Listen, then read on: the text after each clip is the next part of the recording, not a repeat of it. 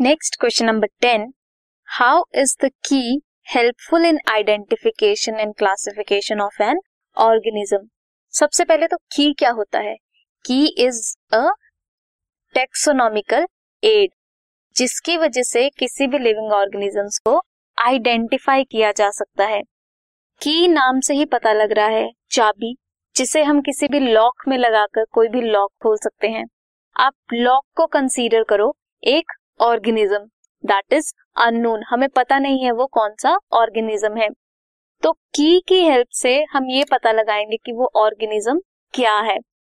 की की हेल्प से कैसे? Depending upon the similarities and dissimilarities in the characters वो भी कैसे?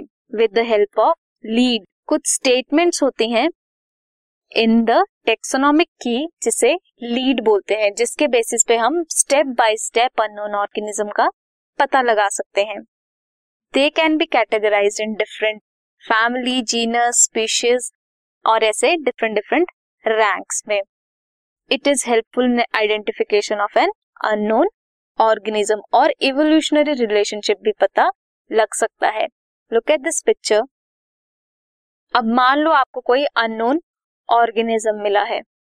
आपको पता लगाना है कि वो किससे बिलोंग करता है या वो क्या है। सबसे पहले हम देखेंगे दैट उसकी स्किन कैसी है ड्राई है या नहीं है। अगर उसकी स्किन ड्राई है देन हम नेक्स्ट स्टेप देखेंगे कि उसमें हेयर प्रेजेंट है या नहीं है। है या नहीं है? अगर नहीं है तो हो सकता है वो लेजर्ड हो।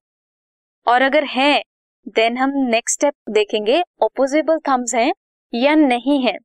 अगर नहीं है देन हो सकता है वो टाइगर हो। देन हम देखेंगे अगर है तो बाइपेडल है या नहीं है।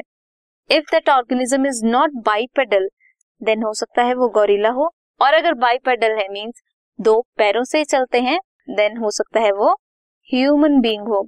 सो so, ऐसे स्टेप बाय स्टेप हम पता लगा सकते हैं कि वो ऑर्गेनिज्म क्या है। अब ये जो आप देख रहे हो dry skin hair opposable thumbs या बाईपेडल इन्हें बोलेंगे लीड ये वो स्टेटमेंट्स हैं जिसकी वजह से टेक्सोनॉमिक एड होती है या की का यूज़ होता है।